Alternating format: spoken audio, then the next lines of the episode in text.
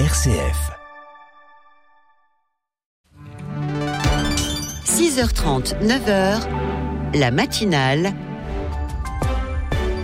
L'information en Belgique avec Marc Jardy. Bonjour à tous. Stupeur et vive émotion à Charleroi dans la nuit de mardi à mercredi. 89 tombes sur 250 ont été profanées dans le carré israélite du cimetière de Marcinelle. Des étoiles juives ont été arrachées, sans doute avec des outils, et un buste aurait été volé. La ville de Charleroi a déposé plainte, une enquête a été ouverte, la ville a prévenu chaque famille concernée. Le personnel de cabine de Brussels Airlines sera en grève les 1er, 2 et 3 décembre prochains. Un préavis de grève a été déposé hier en front commun syndical qui regrette que le personnel n'ait toujours pas récupéré tous ses droits.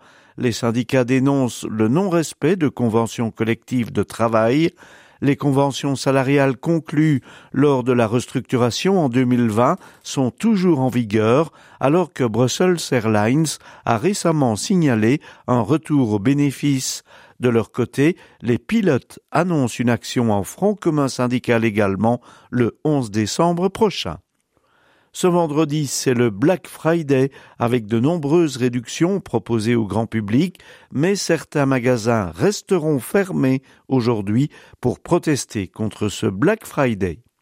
Et puis un accord est intervenu la nuit dernière dans le secteur du commerce alimentaire. Syndicats et employeurs se sont accordés sur la prime pouvoir d'achat notamment.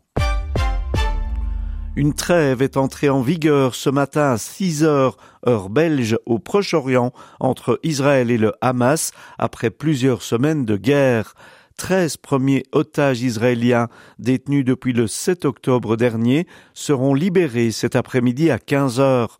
Au total, ce sont 50 otages israéliens, des femmes et des enfants, qui seront libérés durant quatre jours de trêve contre 150 prisonniers palestiniens et l'arrivée de convois humanitaires et médicaux ainsi que des camions de carburant dans la bande de Gaza. 89 Belges seront rapatriés aujourd'hui. Aux Pays-Bas, plusieurs manifestations ont eu lieu hier soir contre la victoire de l'extrême droite lors des dernières élections. Plusieurs centaines de personnes se sont rassemblées, notamment à Utrecht et à Amsterdam. Les sports en automobilisme, dernier Grand Prix de Formule 1 de la saison à Abu Dhabi ce dimanche. Max Verstappen est déjà sacré champion du monde et en tennis, la Serbie a rejoint l'Italie en demi-finale de la Coupe Davis grâce au succès de Novak Djokovic.